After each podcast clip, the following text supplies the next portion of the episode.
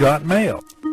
Den 16. maj 2000, altså for mere end 21 år siden, får en lang række personer verden over en mail.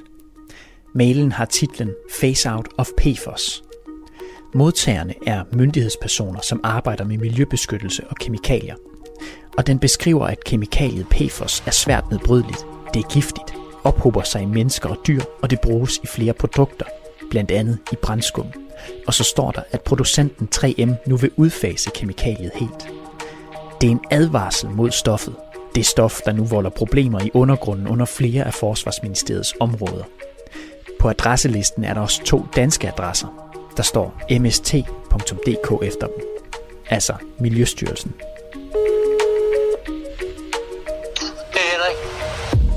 Lytter til Forsvarets skjulte forurening. En serie fra Radio 4 undersøger, hvor vi afdækker, hvordan områder, der hører under Forsvarsministeriet, har udledt store forureninger med giftige fluorstoffer. Stofferne, der går under navnet PFAS, er giftige. De skader immunforsvaret, øger kolesteroltallet, er mistænkt for at være kraftfremkaldende, øger risikoen for abort, og så er de hormonforstyrrende. De tænder simpelthen de store advarselslamper. Og de er svært nedbrydelige, så de forsvinder ikke igen. På et eller andet tidspunkt, så er der nok af det her stof i kroppen til, at det begynder at have negative udvirkninger på, på helbredet. Så har du et problem. I det her afsnit ser vi nærmere på, hvem der vidste hvad og hvornår om de her stoffers giftighed. For der har været mange advarsler og meget viden tilgængeligt for ministerier, myndigheder og beslutningstagere i årenes løb. Det her er jo en bombe under folkesundheden. Det her er femte afsnit i Forsvarets skjulte forurening. Jeg hedder Jais Nørgaard Alstrøm. God aften. Det er godt. Hej. Godt. Hej. Og Søren, nu har jeg snakket med, med Henrik Thyle, ham den ene, som vi kan finde på listen over modtager den her mail fra EPA. Han kan ikke huske den her mail, han har fået den. Og han er også pensioneret i dag, så han, han har ikke lyst til at være med i programmet. Så han henviser i stedet for til Miljøstyrelsen og, okay. og den person, der nu er chef på det kontor, hvor han sad førhen. Da okay. han, og og der, er, der er en anden en på listen her også øh, fra Miljøstyrelsen, men jeg kan simpelthen ikke finde ud af, hvem det er. Jeg kan ikke finde, jeg kan ikke finde øh, vedkommende nogen steder.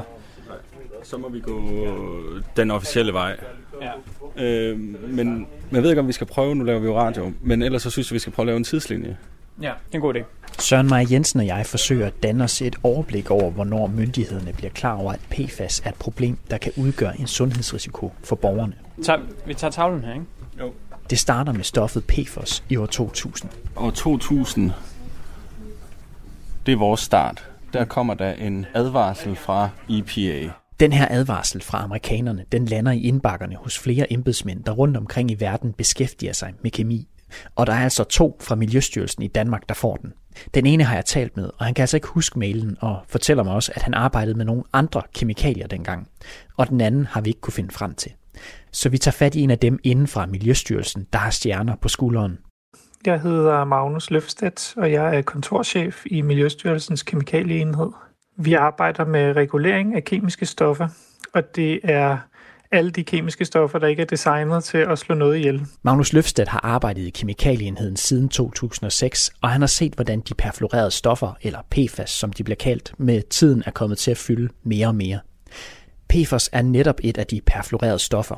Og selvom det ikke var Magnus Løfstedt, der modtog mailen fra EPA, så kan en mail som den kun læses på en måde, synes han. Den her mail, det er jo en, det er jo en advarsel fra øh, den amerikanske miljøstyrelse om, at myndighederne fra andre lande bør rette deres søgelys mod det her stof. Og det er helt klart, at på det her tidspunkt, der ved man, at stoffet det er meget problematisk i miljøet. Advarslen om PFOS ender også på to miljøministers spor i starten af nullerne. Og der er også en anden dansker, der får advarslen i 2000. Det er Bjørn Hansen. Han er i dag administrerende direktør i EU's kemiagentur ECHA, der har kontor i Helsinki. Tilbage i 2000 var han ansvarlig for Europakommissionens kontor for risikovurdering af kemikalier. Man kan godt sige, at det er en advarsel. Altså, øhm, den måde, som samarbejdet er på, er på, det er, at et land eller en region siger, ups, her har vi fundet noget, som virkelig for os ser problematisk ud. Så lad os fortælle de andre, informere de andre om det. Så det, det er vel en advarsel. Hvad, hvad gjorde du, da du modtog den her besked Det første, jeg gjorde, det var at snakke med mine kollegaer i USA. Jeg tog telefonen og ringede til Charlie Arwer, som sendte den for at forstå bedre, hvad der var bag deres konklusioner, som var i, i brevet. Og da jeg havde forstået det, så ringede jeg så til mine kollegaer i Bryssel øh, for så at snakke igennem, hvad, hvad vi så skulle gøre. Hvilken indflydelse havde beskeden her på, hvordan EU så på, på PFOS og, og beslægtede kemikalier? Det, den gjorde, det var, at det åbnede vores øjne for, at her var der et kemikalie, som vi blev nødt til at vurdere og gøre det, det hurtigt. Okay, nu har, vi, nu har vi lavet den første del af tidslinjen. Ja, altså vores udgangspunkt, det er i år 2000, helt præcis den 16. maj år 2000. Det er der, hvor EPA sender advarslen til Miljøstyrelsen. Vi kan se, at der i de første år er to spor, når det kommer til håndteringen af PFOS. Et internationalt og et dansk. I det internationale spor arbejder USA, EU og OECD på at finde ud af, hvor farligt PFOS egentlig er. Og herhjemme, der kortlægger Miljøstyrelsen i 2002, hvilke danske produkter, der indeholder PFOS. To år senere, i 2004, der sætter Miljøstyrelsen PFOS på listen over uønskede stoffer, altså en dansk liste over uønskede stoffer. Og så i 2005, det, det er der, hvor der kommer en rapport, som er, altså synes jeg, ret spændende for det, vi fortæller om i forhold til brændskum.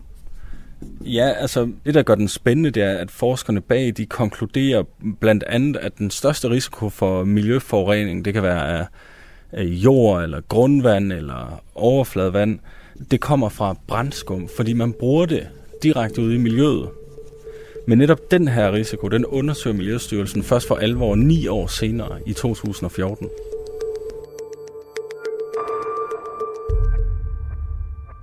Så nogle forskere peger altså i en rapport fra Miljøstyrelsen på, at brændskum formentlig er det største problem, når det kommer til PFOS.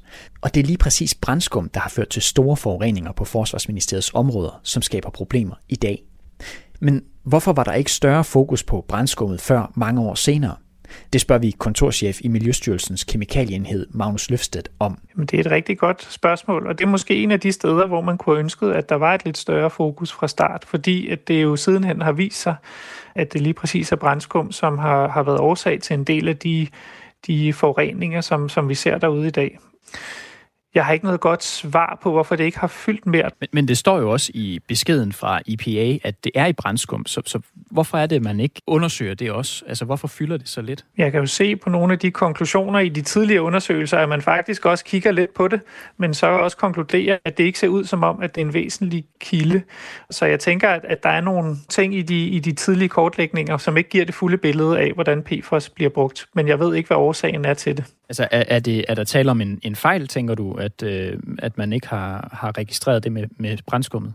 Det, det tør jeg ikke udtale mig om, men det kan ikke udelukkes.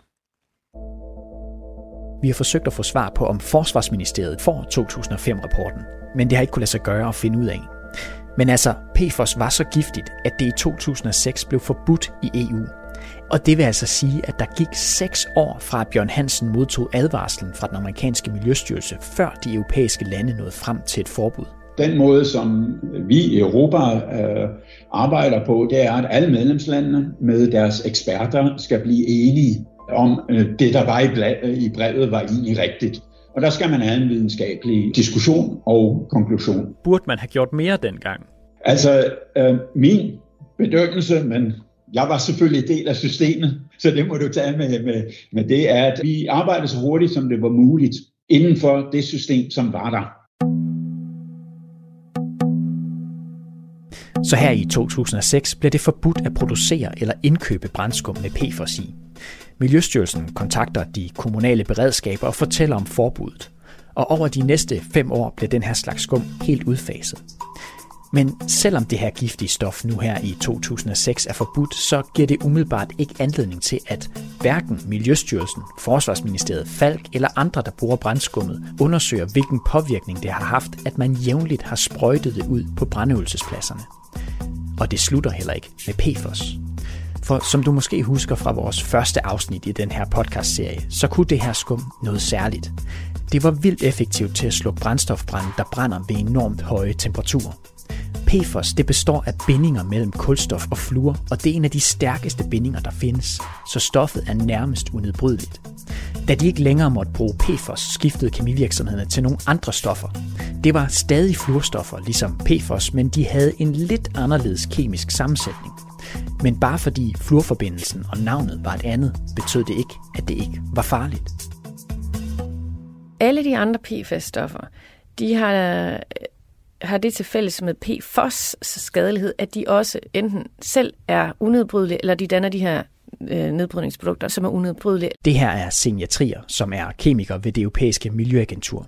Hende mødte du også i afsnit 1. Fordi der er så mange forskellige stoffer, betyder det også, at de har mange forskellige former for toksicitet, altså giftighed. Så det der med, at de alle sammen er unedbrydelige, det er mere sandsynligt, at de har nogle toksiske effekter end ikke, fordi det kan vi jo se på alle dem, vi har undersøgt indtil nu. Og så har de alle sammen den samme egenskab, at de er mobile. Altså enten akkumulerer de i kroppen, så er de bioakkumulerbare, eller også så akkumulerer de i vand og i luft. Og, og det vil sige, at de spredes hurtigt. Derfor kan man sige, samlet set, så hele gruppen af PFAS-stoffer, de tænder simpelthen de store advarselslamper.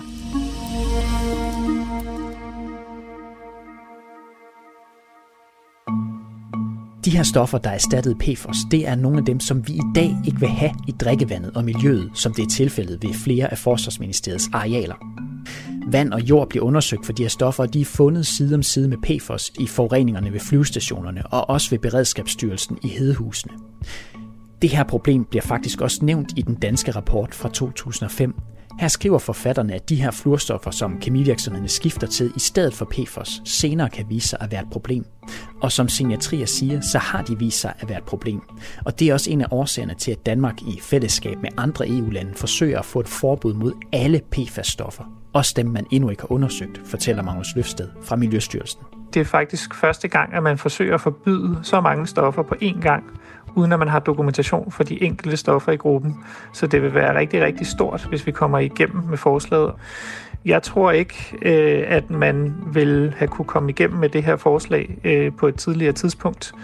Netop fordi det kræver, at vi skal have noget enighed øh, i EU. Og jeg tænker sådan set, at det er nu, der er momentum. Der er rigtig meget fokus på den her stofgruppe. Om vi kommer for sent, det tror jeg ikke er mig, der skal vurdere det. Det tror jeg vil lade, vil lade eftertiden om. Så i dag bliver der gjort en masse for at forbyde stofferne, som er i familie med PFOS. Så vi går måske en fremtid i møde, hvor PFAS ikke længere bliver brugt. Men et forbud ændrer ikke på de massive forureninger, der allerede er sket med stofferne. Og her i Danmark har vi nogle store forureninger, blandt andet på Forsvarsministeriets område. Og nu skal vi se på, hvor længe Forsvarsministeriets ejendomsstyrelse har kendt til problemerne. Hvad er det, ejendomsstyrelsen siger? Jamen, ejendomsstyrelsen siger, at de bliver opmærksom på den her problematik med PFAS i brændskummer. Det kan ligge i jorden og i grundvandet i 2012, og det sker på en nordisk miljøkonference i Oslo. Forsvarsministeriets ejendomsstyrelse deltager også senere i Miljøstyrelsens første dybdegående projekt, der undersøger PFAS-stoffernes påvirkning af jord og grundvand. Og undersøgelsen konkluderer, at PFAS-stoffer i grundvandet primært findes ved de her brandøvelsespladser.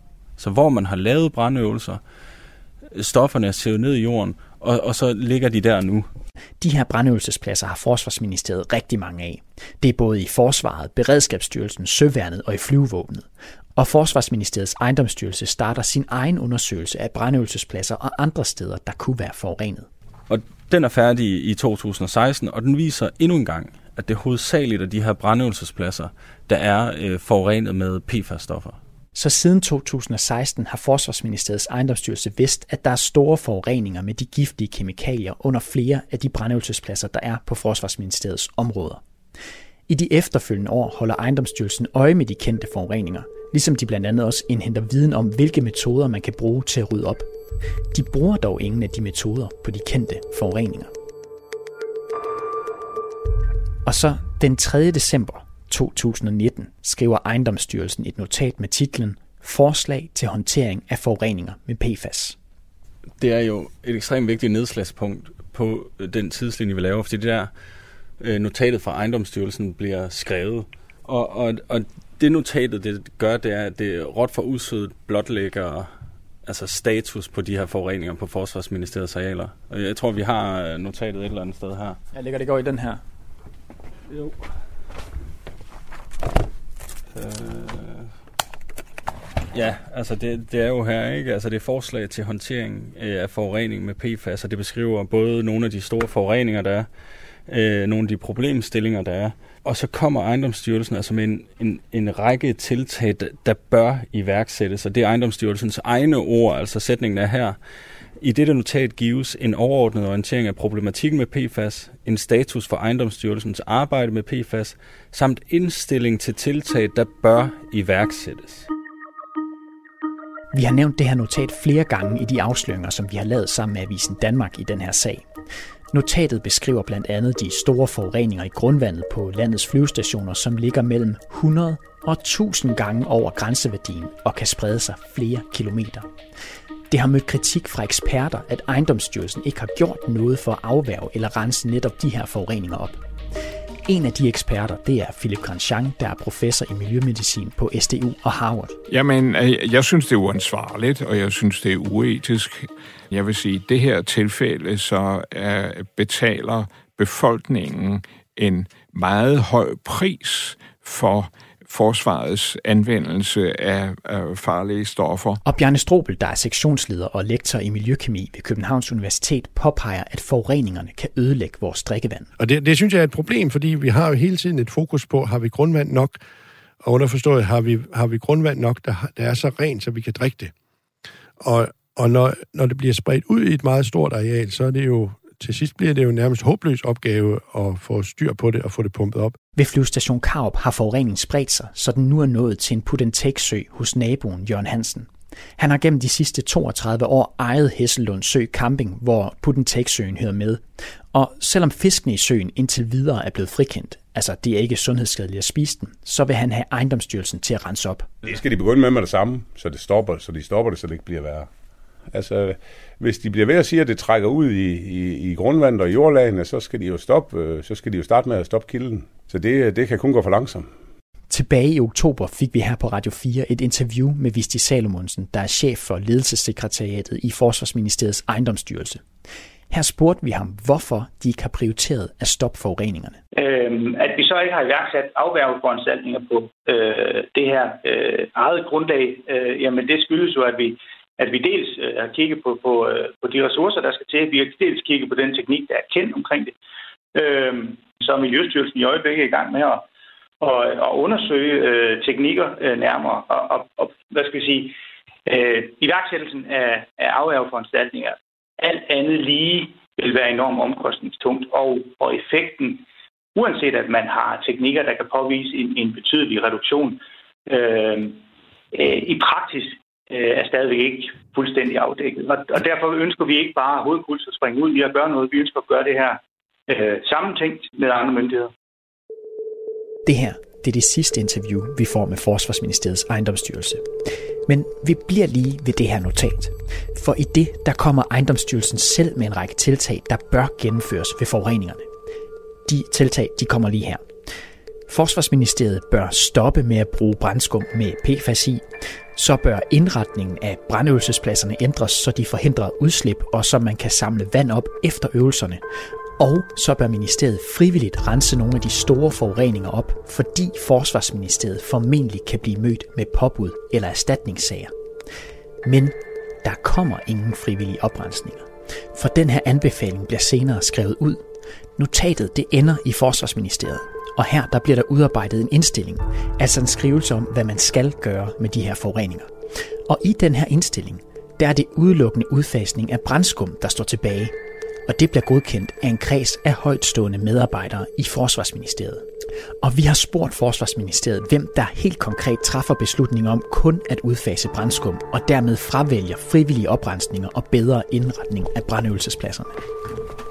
Søren, har du, har du fået svar fra Forsvarsministeriet nu? Eller? Ja, det har jeg faktisk lige to sekunder, så finder jeg lige uh, mailen. Yes. Og der skriver en pressemedarbejder fra Forsvarsministeriet. Det var det daværende fagkontor i Forsvarsministeriet, der udarbejdede indstillingen til koncernstyringskredsen om at udfase PFAS holdigt brandskum. Og øh, det er jo lidt teknisk. Øh, så jeg ringede lige og spurgte, hvad er det daværende fagkontor? Det er noget, der hedder Infrastruktur, Miljø og Energi, og det er dem, der ligesom arbejder på sagen inde i Forsvarsministeriet. Det er jo så en indstilling, de laver færdig, og så til sidst så godkender den her koncernstyringskreds, altså de her spidser, som sidder og styrer driften i, i Forsvarsministeriet. Øhm, men vi spurgte jo også, hvorfor Forsvarsministeriet de har valgt at udfase brændskum og igen fravælge blandt andet frivillige oprensninger. Og der lyder svaret fra ministeriet, og nu tager jeg ikke lige det hele med, men de skriver, der findes teknologier, men de er ikke afprøvet i stor skala i Danmark. Der er derfor behov for videreudvikling af teknologierne, både i forhold til omkostninger og effektivitet. Det var også tilfældet, da notatet fra Forsvarsministeriets ejendomsstyrelse blev udarbejdet. Der med andre ord ikke et grundlag for at kunne træffe beslutninger om oprensning. Så hvis man skal opsummere, så er det, at de siger, at der ikke findes gode nok metoder til, at man kan gå i gang endnu. Ja, altså det de siger er jo, at de metoder, som er afprøvet i stor skala i Danmark, der har de ikke øh, gode nok metoder. Altså der kan man jo kigge alle mulige andre steder hen, se hvad de har gjort. Vi ville rigtig gerne have interviewet Forsvarsministeriets ejendomsstyrelse, for vi har stadig ubesvaret spørgsmål om styrelsens håndtering af forureningerne. Men vi har ikke fået et interview med styrelsen siden oktober, og heller ikke til denne udsendelse. Så det, der er sket i sagen her, det er, at en kreds af højtstående medarbejdere i Forsvarsministeriet beslutter i september at arbejde hen imod helt at stoppe med at bruge PFAS-brændskum. Det anslås, at det vil koste ministeriet 1,73 millioner kroner. Og i løbet af de næste fire år har Forsvarsministeriet sat gang i et pilotprojekt, som skal undersøge, hvilke tiltag man kan bruge til at afværge forureningerne. Og det forventes at koste mellem 1 og 2 millioner kroner. Til sammenligning har Forsvarsbyg i Norge brugt 37 millioner danske kroner på at afværge og oprense på bare én flyvestation. Derfor imponerer den danske indsats ikke de eksperter, vi har talt med. Bjarne Strobel, der er sektionsleder og lektor i miljøkemi på Københavns Universitet, han siger sådan her. Altså, jeg synes ikke, jeg synes ikke den er tilstrækkelig. Jeg synes simpelthen ikke, at den er tilstrækkelig til at, til at håndtere den konkrete store forurening, der ligger derude og er kendt. Og Philip Grandjean, professor i miljømedicin på SDU og Harvard, han stemmer i. Jeg vil sige, at hvis man i 2021 ikke er nået længere end til at igangsætte et pilotprojekt, så vil jeg sige, at vi er meget langt bagud. Jo længere tid PFAS-stofferne får lov at blive i miljøet, jo større er risikoen for, at vi bliver eksponeret for dem. I yderste konsekvens kan de farlige stoffer finde vej ind i vores krop, hvis de spreder sig til det drikkevand og de fødevarer, vi indtager. Og der er flere eksempler rundt omkring i verden, hvor PFAS-forureninger har haft store konsekvenser for de mennesker, som har fået stofferne ind i kroppen. Og når borgere bliver forgiftet med de skadelige fluorstoffer, så koster det samfundet mange penge. Rigtig mange penge. Man estimerer nemlig, at eksponeringen over for PFAS-stoffer alene i de nordiske lande fører til helbredsudgifter for mellem 21 og knap 34 milliarder kroner om året. Det viser studiet The Cost of Inaction, altså prisen for ikke at gøre noget, som er lavet i 2019, som det nordiske ministerråd står bag. Og selvom der er forholdsvis stor usikkerhed forbundet med estimatet, så er den reelle udgift ifølge forskerne bag studiet formentlig højere. Og spørger man Signatrier, der er klinisk ekspert ved det europæiske miljøagentur, er der flere grunde til, at omkostningerne er så store. Og det er jo netop fordi stofferne, de giver nogle effekter, der skader vores immunforsvar. Og, og dermed så giver det anledning til mange flere sygdomme og sygedage. Det gør, at børn bliver mere syge. Der har været lavet nogle studier i Danmark, der viser, at børnene de er simpelthen ofte syge, og forældrene skal blive hjemme og passe dem, hvis det er, at de har høje fluorstoffer i, i deres blod. Det koster. Og så, så det er både der, men så er det selvfølgelig også, når folk skal indlægges osv. Og, og det er jo en regning, der typisk bliver betalt af samfundet, af skatteydernes penge. Og stofferne ligger stadig i jorden og i grundvandet. Og det er ifølge Philip Grandjean en tækkende bombe under folkesundheden. Vi er nødt til at banke eksponeringen nedad, og vi er nødt til at øh, fjerne øh, alt det PFOS og andre fluorstoffer, der findes rundt omkring i landet, for at beskytte os selv og specielt også at beskytte næste generation. Du har lyttet til femte afsnit af Forsvarets skjulte forurening. Hvis du vil tippe os her på Radio 4 undersøger om historier, så kan du skrive til os på tip radio4.dk. Programmet her det er lavet af Oscar Leo Mathisen, Lasse Lindholm Christensen og Søren Maja Jensen, og af mig. Jeg hedder Jais Nørgaard Alstrøm.